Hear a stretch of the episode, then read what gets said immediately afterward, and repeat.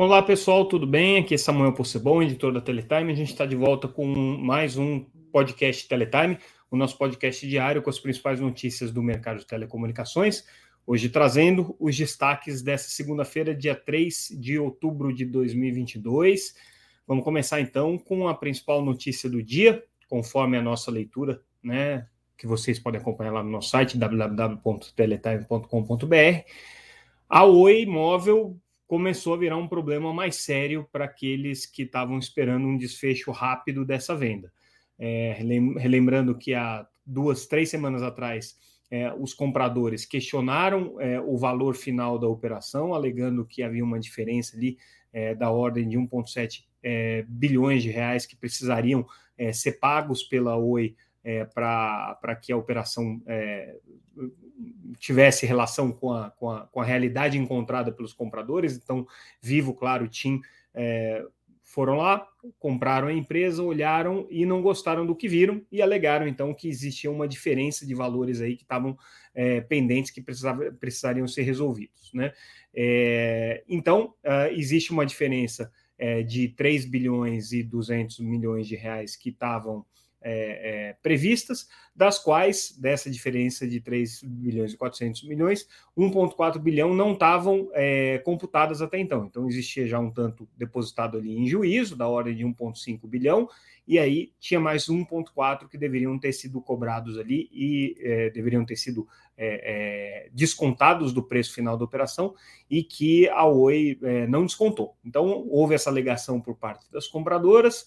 A Oi é, é, rejeitou veementemente essa, essa interpretação, é, alegou que não foram feitos cálculos adequados, as empresas não chegaram a um entendimento, e aí o que aconteceu é que o processo foi para arbitragem, como estava previsto ali no contrato entre eles. Então, é, a Câmara de Arbitragem de Mercados da B3 vai ser a, a, instância julgadora.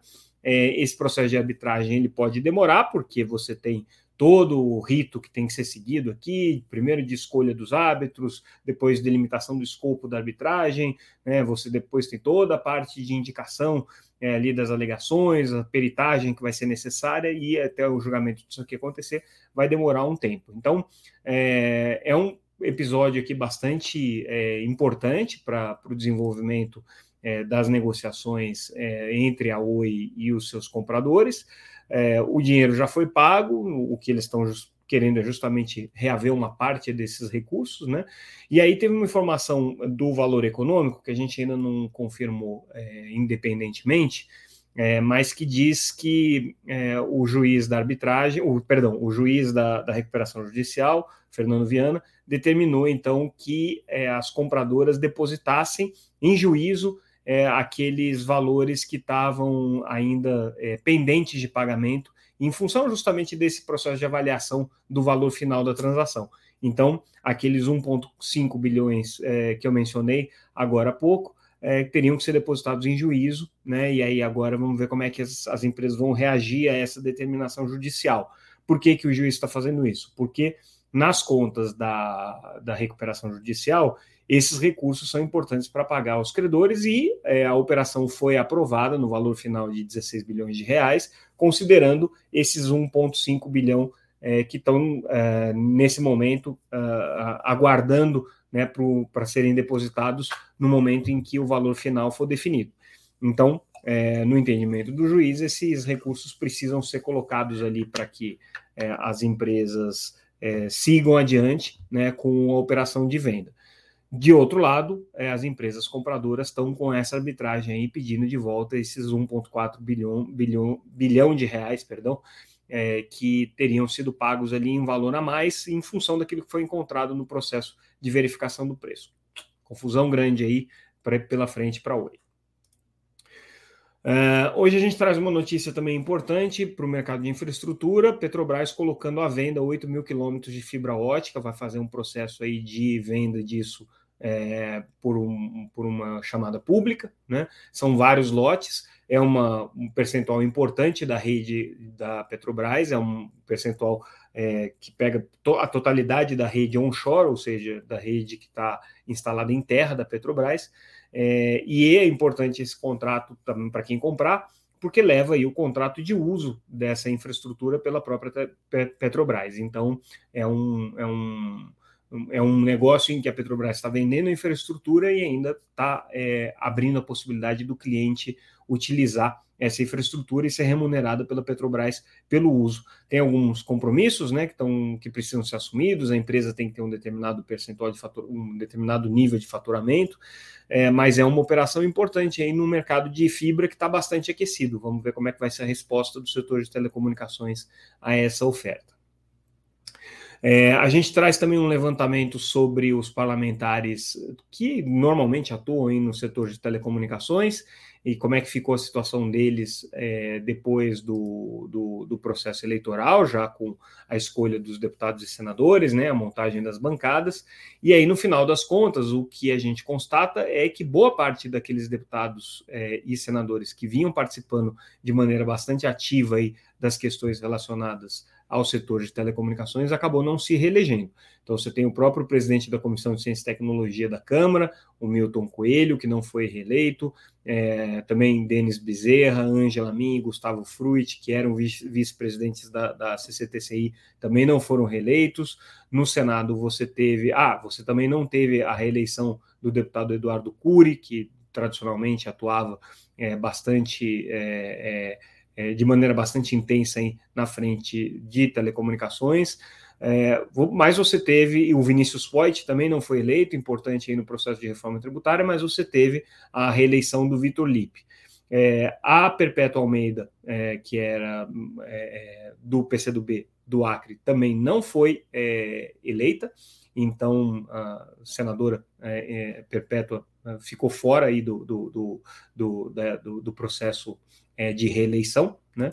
É, e o setor de telecomunicações perdeu aí, então, é uma parte importante da sua bancada setorial.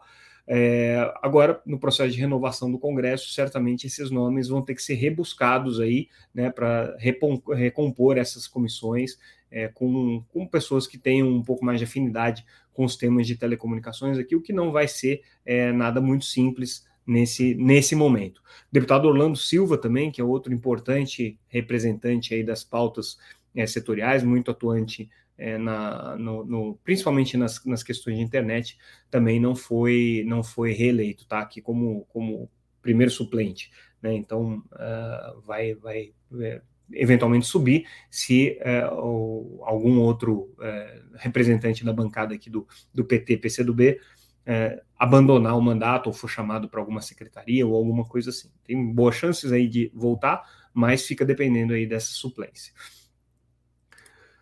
É, hoje a gente faz uma matéria também sobre aquele projeto de emenda constitucional, o anteprojeto, na verdade, porque ele não foi nem apresentado ainda, de freios e contrapesos para agências reguladoras. A gente já deu algumas notícias sobre isso. É um projeto é, que é encabeçado é, pela, pela é, comissão de é, pela frente parlamentar de empreendedorismo.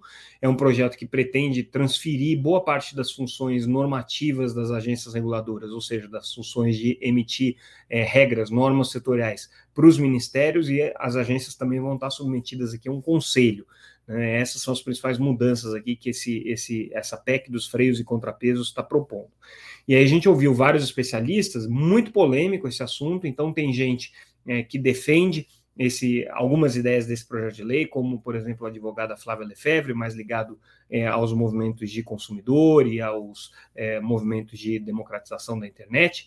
E aí o que a, deputada, a, a, advogada Flávia fala é que é importante que você tenha esses conselhos para dar um pouco mais de arejamento nas decisões das agências e também uma participação maior da sociedade civil.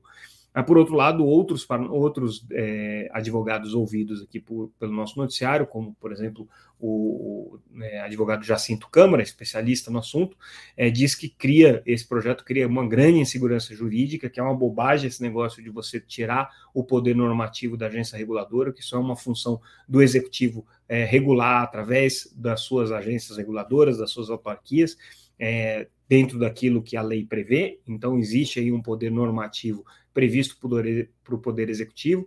O ex-ministro Juarez Quadros também comenta nessa matéria que ele não vê a necessidade de uma mudança é, no regramento das agências reguladoras, não seria uma prioridade nesse momento, não existem problemas que justifiquem isso, mas de qualquer maneira esse é um tema que tem aí aspectos positivos na discussão, segundo os especialistas que a gente ouviu, e aspectos negativos. Essa matéria está bem completa, vale a pena quem está acompanhando é, essa discussão no Congresso dar uma lida aí no, no material que a gente fez ouvindo esses especialistas.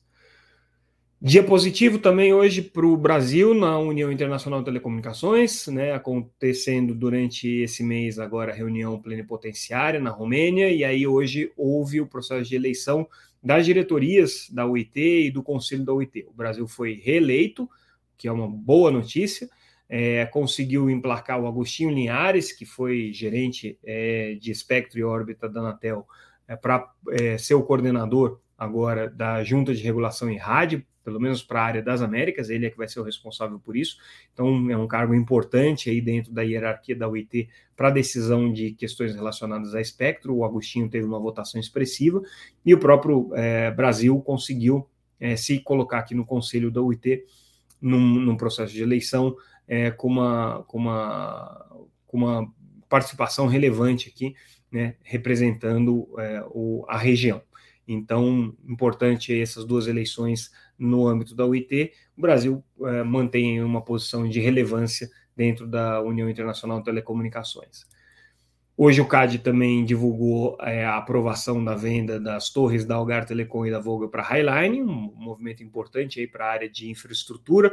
É, são poucas torres, coisa de é, menos de uma centena de, de torres, mas o CAD precisava dar esse aval para essa operação, considerando o poder de mercado e o tamanho da operação. Então, é, sinal verde já dado pela Secretaria, é, pela Superintendência Geral do CAD, que é o órgão que acompanha esse tipo de, de questão. Né, e o sinal verde dado aí para a Digital Colony, que é a compradora desse, desse, desses ativos aí que ficaram é, na mão da Algari depois da compra da Vogel, né? E que agora vão ser repassados. Então, é, sinal verde nesse sentido. E aí a gente fecha com a notícia da Vivo é, adquirindo é, uma integradora, a Vita Haiti, por 120 milhões de reais é, a conclusão dessa operação, que já tinha sido anunciada aí alguns meses atrás, agora é, fechada, e aí com isso a Telefônica fortalece sua posição na oferta de serviços corporativos, redes privativas, é, enfim, serviços é, de comunicação integrada para empresas, né, para o mercado corporativo, que é uma das estratégias que a empresa tem hoje crescer aí nesse segmento B2B. Então, é, a aquisição da Vita IT concluída. E com isso, também a gente conclui o nosso boletim de hoje. É, nessa terça-feira a gente vai ter um evento importante, o Telecom ESG, evento que a Teletime realiza pela primeira vez para discutir as pautas ESG, ou seja, as pautas relacionadas à sustentabilidade ambiental, é, responsabilidade corporativa e responsabilidade social. Então, vamos tratar de muitos temas aí relevantes nesse, nesse cenário ESG no setor de telecomunicações. O evento é de graça, lá no site da Teletime você pode se inscrever e assistir o evento ao longo dessa terça-feira. E com isso a gente fica por aqui, pessoal. Agradeço mais uma vez a audiência de todos vocês e uma boa semana para nós. A gente volta amanhã. Obrigado, gente. Até mais.